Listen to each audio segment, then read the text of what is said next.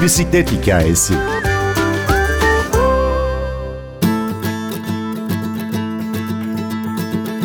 Bundan sonrası hep iniş.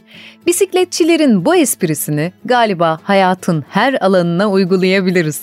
Part-time turcu Murat Gökalp'ten yoldayken bizi hiç yalnız bırakmayan güzel insanların hikayelerini dinleyin. Şarkımız Dire Straits Once Upon a Time in the West. Ben Günür Öztürk Yener, bir bisiklet hikayesi başlıyor bisiklet turları için biraz geç denebilecek yaşta 35 yaşında başladım. İşte evlendim, çocuğum oldu, çocuğum biraz büyüdü ve eşimle birlikte işte izinlerimize baktığımızda o yeni iş değiştirince iki haftalık bir izni oldu, benim üç haftalık iznim vardı. O bir haftada ben ne yapayım ne yapayım derken bisiklet turuna karar verdim açıkçası. İlk turum 2005 yılında yaptım. O vakitten beri de beynimin bir kısmını hep bisiklet turlarına ayırdım diyebilirim. 15 yılda Türkiye'nin tüm kıyılarını Sinop, Anamur, İstanbul, Gazipaşa gibi böyle uçtan uca kısımlarını turladım. 21 ülke de pedal çevirdim. Tallinn, Odessa gibi işte klasik bir Balkan turu genelde bütün turcuların bir Balkan turu hayali vardır. Viyana, Kırklareli gibi kapı komşumuz Gürcistan gibi ama tabii en önemlisi ve anlamlısı da eşimle beraber yaptığım iki sene önce Amsterdam Brüj turuydu.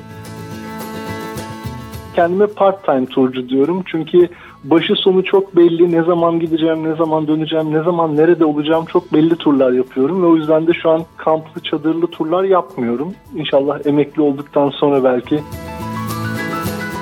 Murat Bey, diyorsunuz ki bisiklet turlarına çıkmaya başladıktan sonra trafik levhaları daha anlamlı gelmeye başladı. Algılar o kadar açılıyor ki yoldaki birçok şey özellikle kokular çok fazla dikkatinizi çekiyor, aklınıza takılıyor.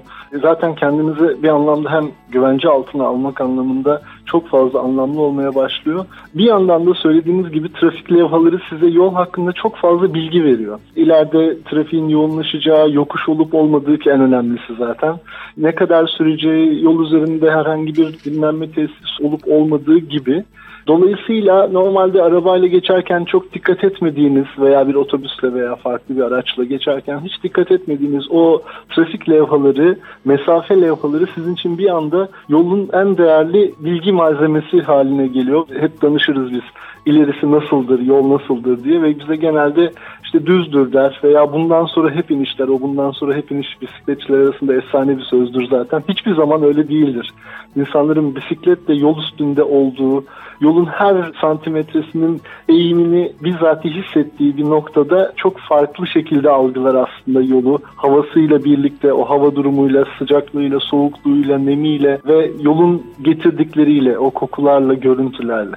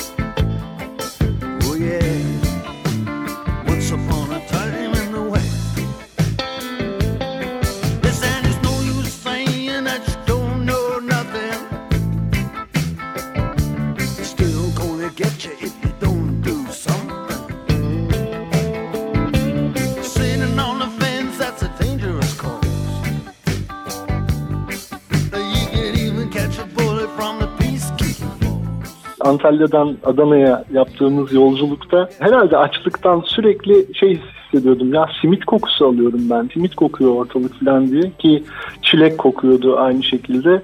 Sonradan o simit kokusunun ağır vasıtaların yaktığı o on numara yağın kokusu olduğunu anladım. Açık başıma vurduğundan ben o kokuların hepsini simit kokusu olarak algılıyormuşum. Balkan turunda gece vakti Saraybosna'dan çıkıp sınır kapısına varamadık. Vijegrad'a doğru gidecektik ama dönüp Goladzca'ya doğru gidelim ve orada kalalım dedik. Gece vakti pedal basarken bir anda etrafta uçuşan bu küçük kıvılcımları fark ettim. Yıllar sonra çocukluğumdan itibaren yıllar sonra ateş böceklerini gördüm ve böyle hayran hayran baktım. Etrafımızda uçuşan o küçücük kıvılcımları gerçekten hayran hayran seyrettik. En son çocukluğumda gördüğüm için de bana çok şey hatırlatan bir an oldu. O ateş böceklerini görüyor olmak. Gürcistan'da yine kuzenim Gökalp'le beraber pedal çevirirken Surami diye küçük bir kasabadayız. Yine yolu bitirdik, kalacak yerimizi bulduk. Açız ama çok feci açız ve etraftan böyle nerede yemek yiyebiliriz diye şöyle bakınıyoruz, soru soruyoruz ama tabii dil problemi ciddi anlamda var. Sonra birisi dışarı çıktı. Otel dediğim yer iki katlı küçücük bir yapı. Şöyle bir bekleyin işareti yaptı eliyle. Aşağı indi. Aracın kapısını açtı. Aramızda hiçbir konuşma geçmiyor. Sadece böyle işaretlerle anlaşıyoruz. İngilizce seviyesi arkadaşım My Name Gia diyebilecek kadar başka hiçbir şey yok. Aracı bir tarımsal ilaçlama aracı. Aracı bizi bindirdi. Bizi yaklaşık 10 kilometre kadar geldiğimiz istikamette bir restoranı, yolüstü restoranına, lokantasına götürdü. Masamıza oturdu, bizim için sipariş verdi. Sadece bir soda içti. Dışarı çıktı ve bizim bütün yemeği bitirmemizi bekledi. Daha sonra da aracıyla tekrar bizi otele kadar geri getirdi ve nasıl teşekkür edeceğimizi bilemedik. Yol üstündeki o yardımseverler gerçekten insanlara hani çok farklı yaklaşıyorlar.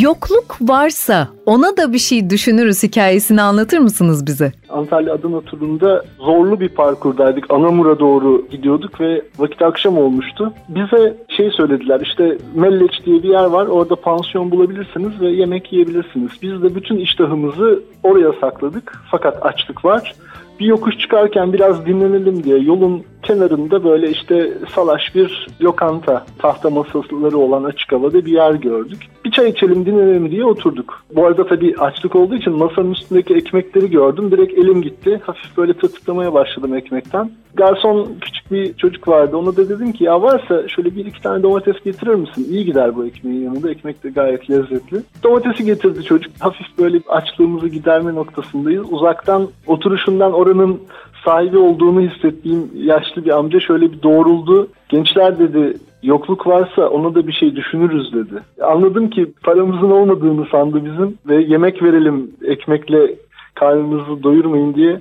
Çok teşekkür ettik amcaya ama aslında bizim hedefimiz Melleç'ti. Onun için de sağ olsun yol üstünde kimseyi aç bırakmadıkları için halkımız özellikle bisikletçilere çok fazla yardım ediyorlar. Tura çıkan birçok arkadaş da bunu görmüş hissetmiştir. Eşinizle beraber yapacağınız yurt dışı turundan önce siz tandem bisikleti önermişsiniz ama eşiniz tandem olmaz, özgürlük önemli demiş. Doğru tandem için çok ısrar ettim. Yani beraber pedal çevirelim diye çok çok ısrar ettim. Ama o hayır ben tandem istemiyorum. İşte arkada oturup da sadece pedal çevirip etrafa bakmak istemiyorum. Ben yol üstünde özgür olmalıyım dedi. Gerçekten de özgür oldu. Amsterdam'dan çıkıp Brüksel'e vardığımız 7 gün boyunca çok güzel yollardan, bisiklet yollarından geçtik. Çok güzel doğa içerisinde pedal çevirdik. Gerçekten o özgürlüğü hissetti. Benimle beraber pedal çevirdiğinde de aslında benim yaşadığım şeyleri de hissetti. Bu anlamda çok da güzel oldu. O özgürlüğü de iki sefer bisikletten düşerek daha da fazla yaşadı açıkçası bir iki noktada. Ben de ona takılıyorum bak diyorum özgürlüğün bedeli vardır böyle. Çok çok keyifliydi o özgürlüğü tattı ve ileride de başka turlar için planlar yaptık açıkçası birlikte. Sizin Sırbistan sınırında bir Aferin Murat hikayeniz var. Bizimle onu paylaşır mısınız? Tabii ki. Ya aslında bu ön yargıların ne kadar yersiz olduğunu gösteren çok önemli bir örnektir. Makedonya'dan çıkıp tekrar Makedonya'ya döndüğümüz böyle 7-8 ülkelik bir turumuz oldu. Burada tabii sınır geçişleri çok ciddi, yoğun ama özellikle Bosna Hersek Sırbistan sınırı bizim için işte Sırbistan biraz böyle Türklere olan yaklaşımlarıyla biraz hikayelerini duyduğumuz bir nokta. O yüzden sınır geçişi de bizim için çok önemli ve çok dikkat ettiğimiz aman hani bir şeyimiz olmasın, falsomuz olmasın, sınırı rahat geçelim diye hafif gerildiğimiz bir yer. Sınır kapısına geldik, akşamüstüydü. Pasaportlarımızı verdik şunu bekliyoruz. Pasaportlarımıza bakacaklar. Bizim Türk olduğumuzu görecekler. İşte tamam çantaları boşaltın. Hemen işte arayalım. Soru, sorgu, bin bir türlü zorluk çıkacak diye bekliyoruz. Sınır görevlisi olan polis hafifte böyle yaşı vardı. Pasaportlarımızı getirdi. Benim pasaportumu verirken yüzüme bakıp şöyle Türkçe aferin Murat dedi. Türkçe söylüyor olması gerçekten çok ilginç gelmişti bana. Sonra kuzenime dönüp Gökalp aferin dedi. Biz böyle teşekkür ederiz dedik ama gerçekten o anın gerilimiyle ne duyduk, ne söyledi bize diye bayağı bir şey yaptık, şaşırdık ve yolun devamında geri kalan kısmında birbirimize bakıp böyle sürekli aferin Murat, Gökalp aferin diye diye pedal çevirdik her ortamda mutlaka yardıma koşan birilerini görüyoruz. Sinop Anamur turunda Aksaray yakınlarındayız. Böyle bir tarafta Hasan Dağı, öbür tarafta Konya'nın ovanın düzlüklerindeyiz. İleride arkadaşım sağda durmuş, yanında da bir araba var. Ben konuşuyorlar, sohbet ediyorlar diye düşünürken yaklaştığımda sağ tarafta tarlanın içinden 5 tane çok büyük kangal köpeğinin koşa koşa yola doğru geldiğini gördüm. Bu arada benim elimde köpek kovucu var, arkadaşım da var. Sonra fark ettim ki o arabanın içindeki kişi de elinde köpek kovucuyla köpekleri uzaklaştırmaya çalışıyor. Ve aslında o sohbet değil tamamen arkadaşımı korumak için köpekle arkadaşımın arasında siper olmaya çalışan bir noktaymış. O araç sahibini de unutamıyorum. Kullanım kılavuzunu okuyun herhangi bir cihazın. Çünkü köpek kovucunun nasıl kullanıldığını bilmediğimiz için köpekleri çağıran bir şekilde kullanmışız. O da bizim için ilk turumuzda ders oldu. Yanlış kullanım yapıp köpekleri kovmak yerine çağırmışız. Son olarak bizi dinleyenlere ne iletmek istersiniz? Yola çıkmak için herhangi bir şey beklemeyin. Herhangi bir engel görmeyin kendinize. Yol üstünde olmak her şeye değer. Hayal kurun, yola çıkın. Aferin Murat, aferin Gökalp, aferin bize. Belki de en önemlisi hayallerimizin peşinden gittiğimiz için kendimize aferin diyebilmek. Ben Gündür Öztürk prodüksiyonda Ersin Şişman, bambaşka bir bisiklet hikayesiyle yeniden buluşalım.